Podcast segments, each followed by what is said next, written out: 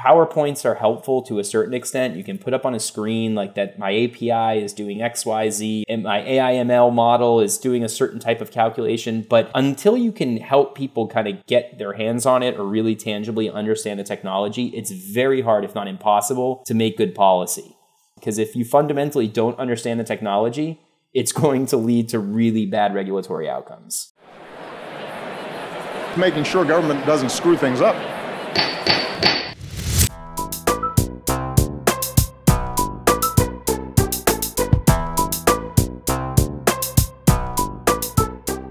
All. My name is Julie Verhage Greenberg, and I am the co founder of FinTech Today. And I'm John Pitts, Global Head of Policy at Plaid. And this is the Policy Podcast, where we dive into all things FinTech policy. Or as much as we can cover in 20 minutes. And in today's episode, we are very happy to have as our guest uh, Daniel Gorfine. Uh, he is the uh, first Chief Innovation Officer and Director of Lab CFTC, or rather, he was. He uh, created that office within the Commodities Futures Trading Commission. Um, and is now the founder of Gattaca Horizons, a boutique advisory firm uh, that works on fintech policy issues. He's also an adjunct professor at Georgetown University School of Law, uh, was formerly at the Milken Institute, uh, was external affairs and associate general counsel uh, at OnDeck, where he spearheaded efforts to create a new industry trade association and business standards. So, uh, Dan, you've kind of done everything in the regulatory law and uh, fintech space. How does Dan even have time to come on this podcast? you know, you know. Well, first of all, awesome to join you guys. Um, it's been really fun. You know, like it's been uh, ten plus years now that I've been involved in this uh, so-called fintech space and I say that because 10 years ago, if you said fintech, no one really knew what you were talking about. And today, everything and everybody is a fintech. Um, but it's been a it's been a great go, and it's been really exciting to see this space develop and just the impact it's had, and the number of really great people that I've gotten to interact with, including including you guys. So glad to join you. Well, I'm interacting with you for the first time today, so we'll see well, what your review is of me afterwards. You but. know, I was trying to figure out how I was going to word that. You know, I'm, I'm, like talking to John. I'm like, well, I assume you must be cool because you know you're part of this conversation too. That's true. That's not normally way the, the way the assumptions run when it's people who know someone through me. Dan. I'm cool so. by association. I'm cool by association. Um, well, it is great to talk with you, Dan. Um, we there were a few things that we wanted to dive into, and we only have 20 minutes, so we'll try to get to all of them. If we don't, we're just gonna have to have you back again another time. So one thing that I didn't know about you until um, John and I started talking about um, what we wanted to, to ask you is that you set up one of the very first innovation labs from um, a, like a regulatory standpoint, and I feel like anyone setting up one now, there's not too much pushback. But I can imagine when you're trying to convince people to set up that first one, I believe it was at the CFTC. Um, there might not have been everyone just right on board right away. Talk to me a little bit about that experience. Yeah, that's a great question. So, so look, I will say this: I think that uh, Lab CFTC was definitely a first in many ways, but it's also true that there were a number of other really good efforts that had started already in the U.S., and we certainly learned from some of those. You had the CFPB had its uh, innovation program that was uh, started a few years prior. Uh, the OCC created the Office of Innovation that Beth Knickerbocker has been leading for a number of years now. Um, so there was already some groundwork. You had the UK uh, Financial Conduct Authority that had created their Innovate program, and I think many regulators around the world learned from that. Um, but with all that being said, the CFTC was a really unique place, and I'd say that for for two reasons. One, the CFTC has always regulated very forward-leaning uh, industries, technologies. Um, and so has had to be at the forefront of innovation and technology. So I think it made it like perfectly situated to do something like Lab CFTC. The second thing is that we had excellent leadership. So, you know, former Chairman Chris Giancarlo um, was a huge proponent of creating something like a Lab CFTC, and that was a really top priority for him. And I will say it helps a lot when you have the backing of a chairman of an agency and leadership that really supports it from the top.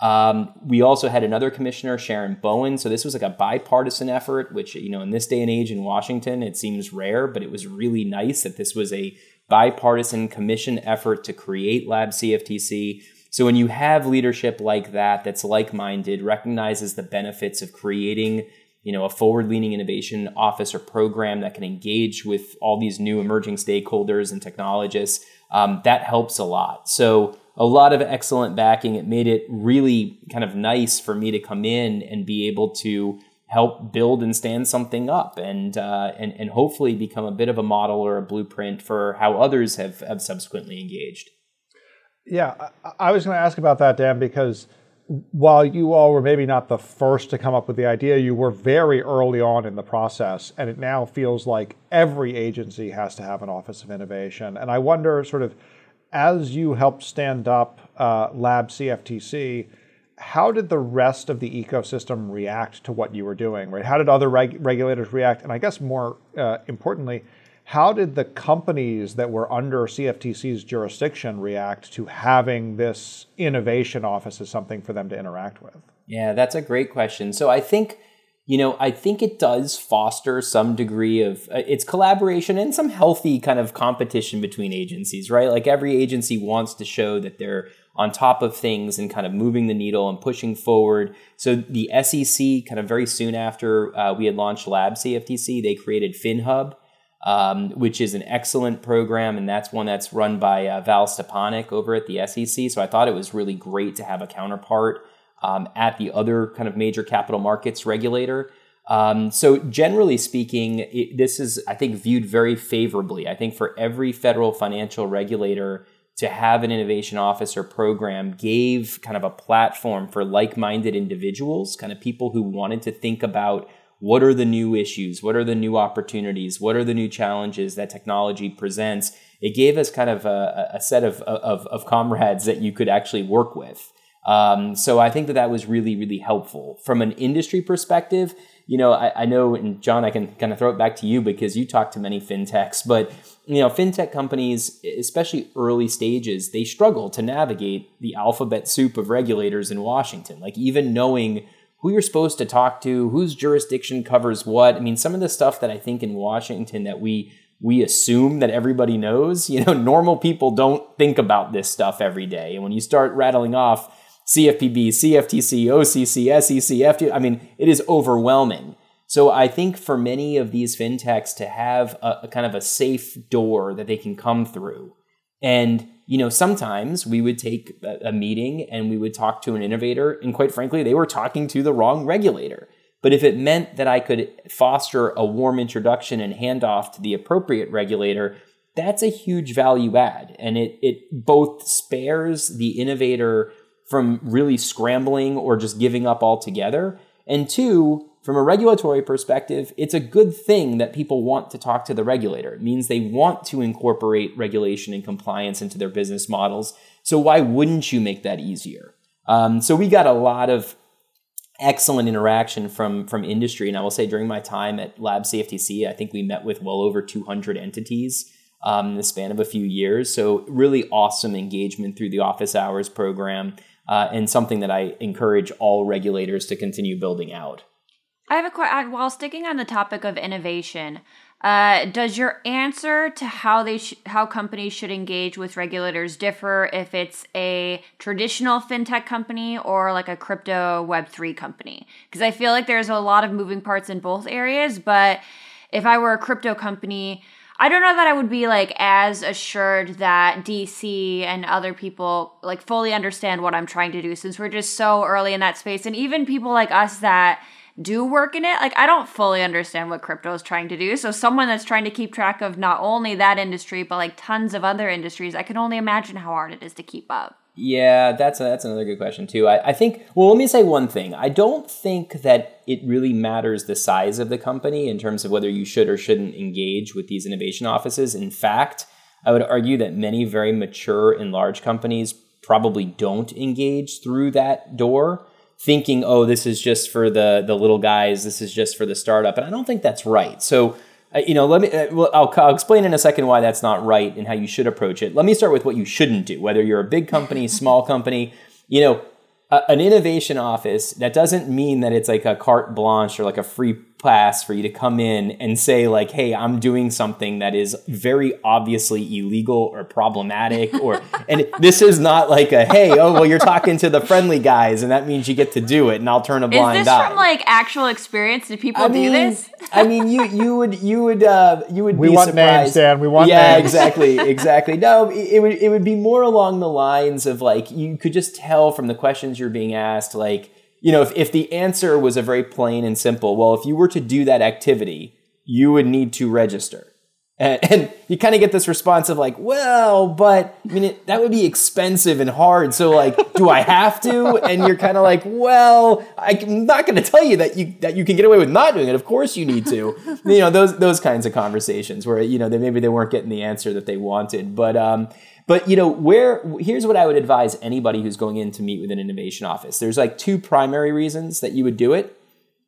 And the first one, cer- well, both of them apply to big company, small company. The first is if there's actual regulatory ambiguity or tension where you have a good faith basis that you're trying to raise something. You're trying to flag something for the regulator where you say, look, your rules or regulations were written in a time that didn't contemplate this particular technology, this particular model, or this type of innovation. So your regulation like kind of doesn't make sense. Like there's ambiguity here. We're not sure how to comply or if we even can comply. I don't care what size or maturity you are as a company, that is really important feedback to be providing to a regulator. And if the innovation office is doing its job right, it should be thoughtfully kind of filtering some of that feedback and then bringing it back within the agency and making sure you're raising it, saying, hey, we've got people that want to do this the right way, but there's a problem here. There's ambiguity. And whether it's resolving it through guidance or a new rulemaking, something needs to happen. And so that's like a that's a great reason to engage with one of these offices. You know, the other is if you're just really trying, and I think you just raised this in your question, like if you're trying to educate people on the technology, just to understand what's actually happening. Because I, I've I've always been a big believer that, you know, PowerPoints are helpful to a certain extent. You can put up on a screen like that my API is doing XYZ and then my and my AIML model is doing a certain type of calculation. But until you can help people kind of get their hands on it or really tangibly understand the technology, it's very hard, if not impossible, to make good policy. And so again, I always viewed like our role at Lab CFTC as yes, there was that regulatory ambiguity piece that we were trying to solve for, but there was also just learning the technology and then bringing that back and helping to like support and educate all the key stakeholders within the agency. So, you know, you, you talk about crypto, like I ended up teaching about Bitcoin mining, like within the agency. Like, what does it mean? Like, what's a what's a SHA 256 calculator? And I tried to break it down and actually show like what a mining operation looks like. Like, what does it mean to randomly generate a nonce? Like, you can teach that, and you have to, I think, in order to make good policy. Because if you fundamentally don't understand the technology, it's going to lead to really bad regulatory outcomes. So, are you happy that you're not at the CFTC uh, now that NFTs are the new hotness, or are you sad that you didn't get to explain to the CFTC director uh, what an NFT and a Oh, that's a great question. You know, there was so much stuff that was kind of coming around the corner uh, when I left a few years ago that, um, you know, yeah, it's always I do miss a little bit the the purview of the regulator, which is different, right? Like it was an incredible opportunity to be there, and for me you know, I liked being able to kind of give back to the to to the agency and to try to see if I can help educate, support the operating divisions, like really impact like the internal um, agency itself. Um, so that was a lot of fun, and I liked seeing the world from that perspective. At the same time, I will say, you know, I'm thrilled to be kind of fully back on the private sector side because you see the world from a different vantage point and a different purview. And and look, I I'm a believer I know in Washington there's a lot of talk about private sector roles, pu- uh, uh, public sector roles. I think it's so important though for people to have vantage points from different perspectives. It makes you better at everything you do. So, you know, when I was a regulator, I could bring my experience in the private sector to bear and say like, look, I knew from the fintech space that sometimes there's puffery and sometimes there's, you know, a little smoke and mirrors and I could help suss that out because I had been there, I had seen that. And at the same time, now that I'm back on the private sector side, it's fun and important to take the view of the regulator and help businesses incorporate that. Like I, I'm a big believer that like compliance can become a competitive advantage if you infuse it early in the development of the business. So yeah, I've, I've liked both sides, but certainly, uh, you know, ha- happy to see NFTs from from this side of the of the house. That's job security for John right there. Compliance well, is an advantage. there, it, it is. You see, you're so cool, John. Back to the beginning of this conversation. yeah, well, well, let's let's put that job security at risk for a little bit uh, uh, for the purposes of this podcast, and let me let me push you on something, Dan, on on the sort of.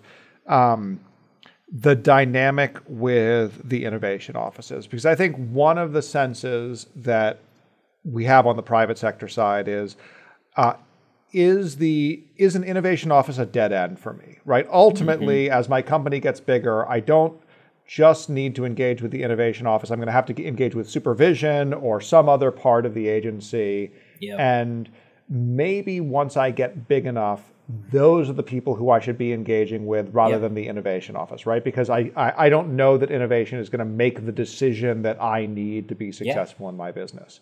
And I think you, you touched on that a little bit, right? When you said like bigger companies should be going to the innovation office for these things.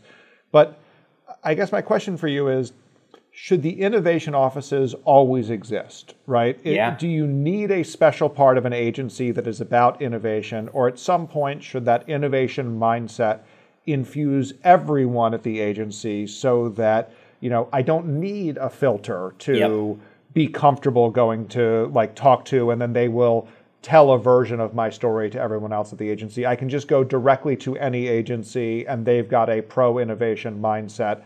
Um, and, and therefore the innovation offices have sort of innovated themselves out of a job. Yeah. Is that a realistic expectation, or is that so, do so, you always need a special office? So let me unpack that. Uh, uh, on the on the first one, the first question, like it, it, the answer is it depends, and it depends on the success of the innovation office. Like if an innovation office is built where it feels and becomes siloed, where it does not have great touch points to the operating divisions and if it is not viewed as a resource as and, and i thought it's i think it's very important internally not to position the innovation office just as a pr champion but actually helping the day-to-day staff and examiners who have to deal with this stuff on the front lines. Like if you're helping them make their job make them better at their jobs more efficient understand things that they're engaging with if you can support them appropriately then I think the innovation office remains critically important. And it can't be the sole door. It's not going to be the only, and that, that would be silly. Again, like if it becomes this like little little siloed fiefdom, like the point is to break those down because agencies can become very siloed across operating divisions. So a good, effective innovation office builds really strong relationships uh, between and among the operating divisions and continues to support them on a go forward basis and that kind of answers your second question. Like, does it, you know, yes, in, in, in, an ideal world, if an innovation office can really help infuse a culture of learning and, and an ability to be forward leaning and to engage with tech and understand it, that's a huge success for an innovation office. But I don't think it goes away because there's always going to be something new. And the folks that have to deal with day to day oversight and examination, they, they have a day job. I mean, they're, and it's an, it's like a critically important one. Like they're examining our exchanges, our banks, our broker dealers, like on a daily basis.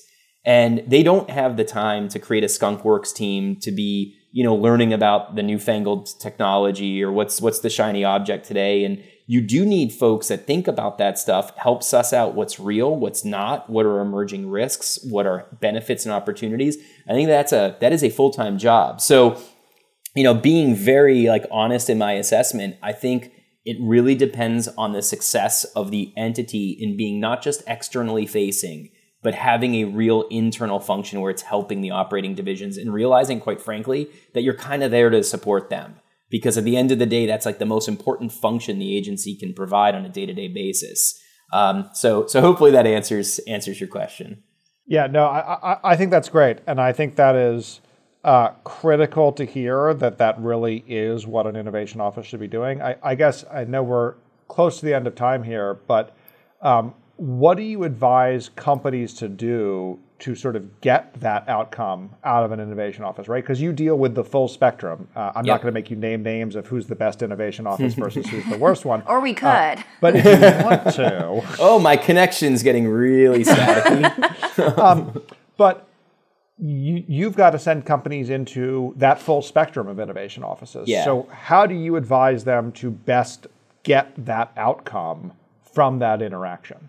I think it's going in eyes wide open, kind of based on what I just said, which is know what you're going in for. Are you going in to educate about what you're doing? Are you going in because there's some type of regulatory ambiguity? If you know that you're going to be going in for a particular reason, say it's education, you can ask the innovation office, you know, are there going to be folks from some of the operating divisions who will be joining us? You know, who else might be in the room? Or eh, during the meeting, you may conclude with, are there others we should be talking to that you could introduce us to? I mean, there's things like that you can do to ensure that connectivity um, to the other divisions. And look, it's it's useful to go in just understanding what what the advantages are and what some of the limitations might be. But at the end of the day, it, it, it doesn't hurt. It certainly doesn't hurt to, to give it a try. And I also would say this one last thing. You know, a lot of people look at agencies and think that they're a complete, you know, black box, totally hierarchical. You have no idea. At the end of the day, uh, at the end of the day, it's people, and like these are people who talk to each other. And so, an innovation office is going to have staff and leadership who talk to staff and leadership from other divisions. Like any other organization, some people will work more closely together, some will not. But don't don't underestimate like how much actual communication takes place. Just like as it happens at all of your companies or within your organizations, it's just people. So, you know, I think sometimes we, we might overthink it, and and I certainly would, would be careful not to underestimate, you know, what what impact you could have through going into one of those offices or programs. Not all those people can be as cool as John, but we hope that I some of them are. Goes without saying. All right, I'm I uh, see that He's we're blushing. definitely You over can't- this time. isn't and I, video, I'm, so- I'm, I'm, I'm I'm done with uh, with this level of dragging right now. oh man. Unless we can get Dan to say in his best Charlton Heston voice, "Agencies are people." Uh, you know, it's people. It's the people. Yeah, I don't know. I've got some accents, but not that one. Uh, well, thank you so much for joining us, Dan. I really appreciate it. And for anyone that is listening, be sure to subscribe to our podcast, give it five stars on Apple or Spotify, wherever you listen to it, and tune in again next time. Thank you guys. Thanks so much. Thanks, everyone.